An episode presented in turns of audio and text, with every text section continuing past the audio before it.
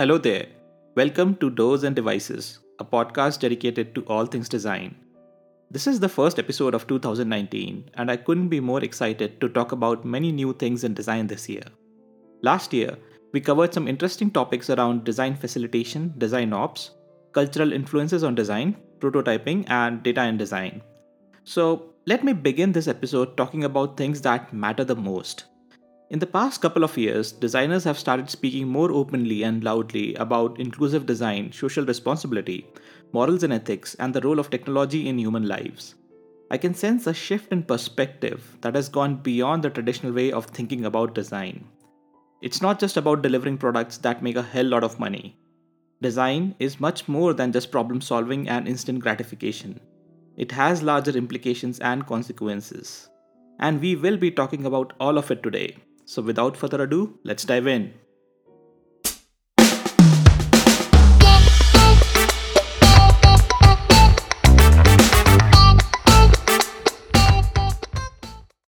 Let me start by setting some context around today's episode.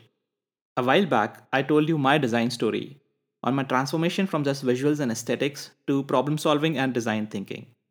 I think many designers were able to relate with the story, and it's great to know how we are taking a more broader outlook towards design. But here's my question Is design thinking our best way forward for making products and services? Or to put it in other words, is it sufficient to just rely on our design thinking process? Well, my answer is no. Design thinking is not enough, and it's not the ultimate solution for all our problems.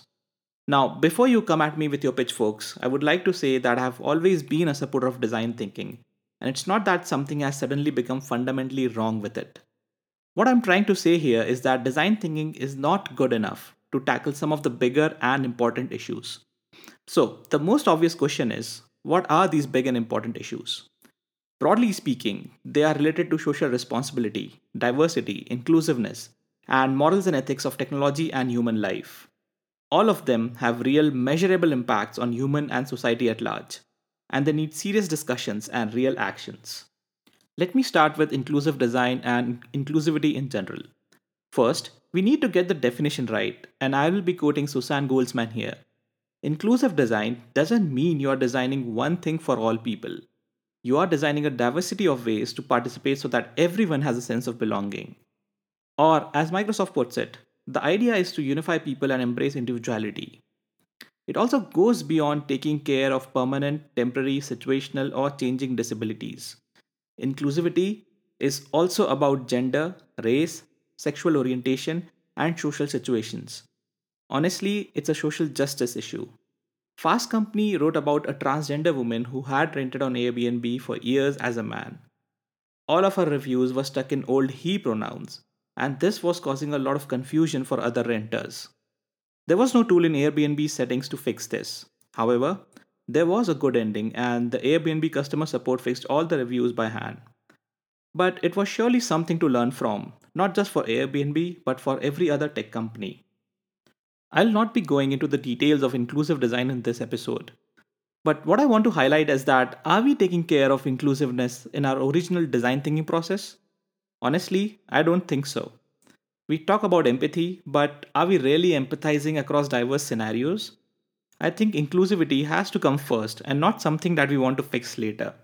And for that, we need to model our entire design thinking around it. We should be inclusive during user research, persona creation, and journey mapping. And our solutions should solve for one and extend to many. I'm glad that more designers and companies are aligned with inclusive design and are taking action towards it. But if your company is not doing so, you should put your foot down and bring in inclusivity. To get you started, I'll be sharing some links related to Inclusive Design Toolkit and resources in show notes. The next big issue I want to discuss is the role of technology in human lives and what we can do as designers about it. With respect to this issue, I would like to focus on the concept of ontological design. Ontology is the branch of metaphysics dealing with the nature of being. The basic idea of ontological design is that everything with design in this world will in turn design us back. Now, we can go deep into the philosophy and hermeneutics of ontological design, but I'll keep that for a separate episode. For now, what we need to understand is that design affects us in ways that's much deeper and more pervasive than we usually think. Smartphones have changed the way we work and live, and there is neurological research that indicates how it has changed the way the brain processes information. We are getting addicted to apps, and there is this race among companies to get hold of our attention. All of this is affecting our mental health and social relationships. We designed these apps and services, and now they are designing us, and that too in a bad way. Now, one solution for this problem lies with us. We can turn off notifications, reduce our screen time, or simply delete the apps. But can't we just fix the source rather than drastically changing our pattern of consumption? To be honest, there is no easy answer for this question. Ideally, companies should respect our privacy and not access phone features that have nothing to do with the objective of the app. This is the best scenario. But we know that it's a direct clash between what's good for users and what's good for business. Companies want more business through more notifications, more distractions, and an ability to access each and everything on your phone. And this is bad. So, how do we fix this? To begin with, companies need to fundamentally redefine their vision and goals. They need to include moral and ethical values in their vision and not just numbers or world dominating rhetorics. And then designers should always align themselves with this redefined vision. They should be cognizant of it while they're designing apps and services. There is no need for all those notification and alerts if they are not intended by the users. There is no need to sneak on users just for collecting data without their permission. If you don't like all these notifications and privacy invasions yourself, then you should not be designing them either. Viewing from a pragmatic lens, I understand this is easier said than done. But we can't ignore this problem anymore. Start with your own personal apps and services where you don't have any company pressure. My app, UX Assist, does not require any sign up and has absolutely zero notifications. You can simply consume the app without getting troubled. It just does what it says and nothing more. Now, let me turn the table and remind you of the second episode of this podcast that focused on data driven design.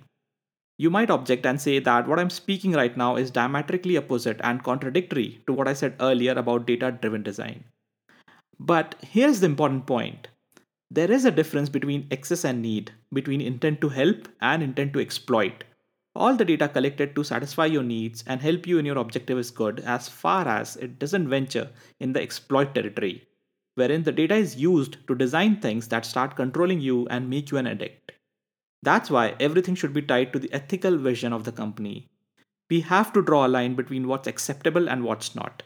There should be no compromise on moral responsibility. And this brings me to our third issue that of unintended consequences.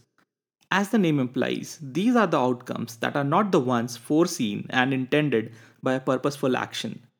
And Facebook is the prime example of unintended consequences catching up badly with them. Like, really badly. Facebook is behind the curve in understanding that what happens in their system has profound consequences in the real world. They have been in the news lately for all the wrong reasons, including fake news, bad advertising, and for a live video feature that was quickly used to broadcast violent crimes and suicides. Mark Zuckerberg might not have anticipated all of this while building Facebook, but it's clear that the platform now yields incredible power over the lives of its 2 billion users. So, can we do something to avoid another Facebook story? I believe as designers, we should do some second order thinking to understand the potential impact and use cases of our products. It's not just about that single user journey or context scenarios, it's also about the potential journey and scenarios. I understand we can't predict everything, but with second order thinking, we can at least understand the potential product usage in a better way. Designers should pay attention not just to products, but to the systems in which they are acting. With our progress in AR, VR, and artificial intelligence, I think it will be even more critical for us to understand our solutions with respect to human psychology and society. You can take it as a warning, but I think these technologies are powerful enough to create big trouble with unintended consequences. I think this is where socially responsible design can come for the rescue. It is generally characterized by attitudes that value justice, equality, participation, sharing, sustainability, and practices that intentionally engage social issues and recognizes the consequences of decisions and actions. This has to be part of a design thinking process. We should not just diverge and converge in a local system, but also think of overarching effects and consequences. As I said earlier, I can notice a shift in perspective among designers regarding the issues I have covered today. We are more vocal about them, and it's good that we are taking some positive steps towards resolving them for a better present and future. This year, I will be taking each issue in separate episodes so that we can talk about them in more detail. Personally, they are going to define my roles and responsibilities as a designer in coming years, and that's why I have also opted to pursue a master's in philosophy. Perhaps it can help me think better and provide me the support in my initiative to tackle the big problems. On that note, I would like to end this episode of Doors and Devices. Please continue sending your feedback to me. I would love to know how I can make this podcast more enjoyable and helpful for everyone. I'll soon be back with the next episode. Till then, have fun designing.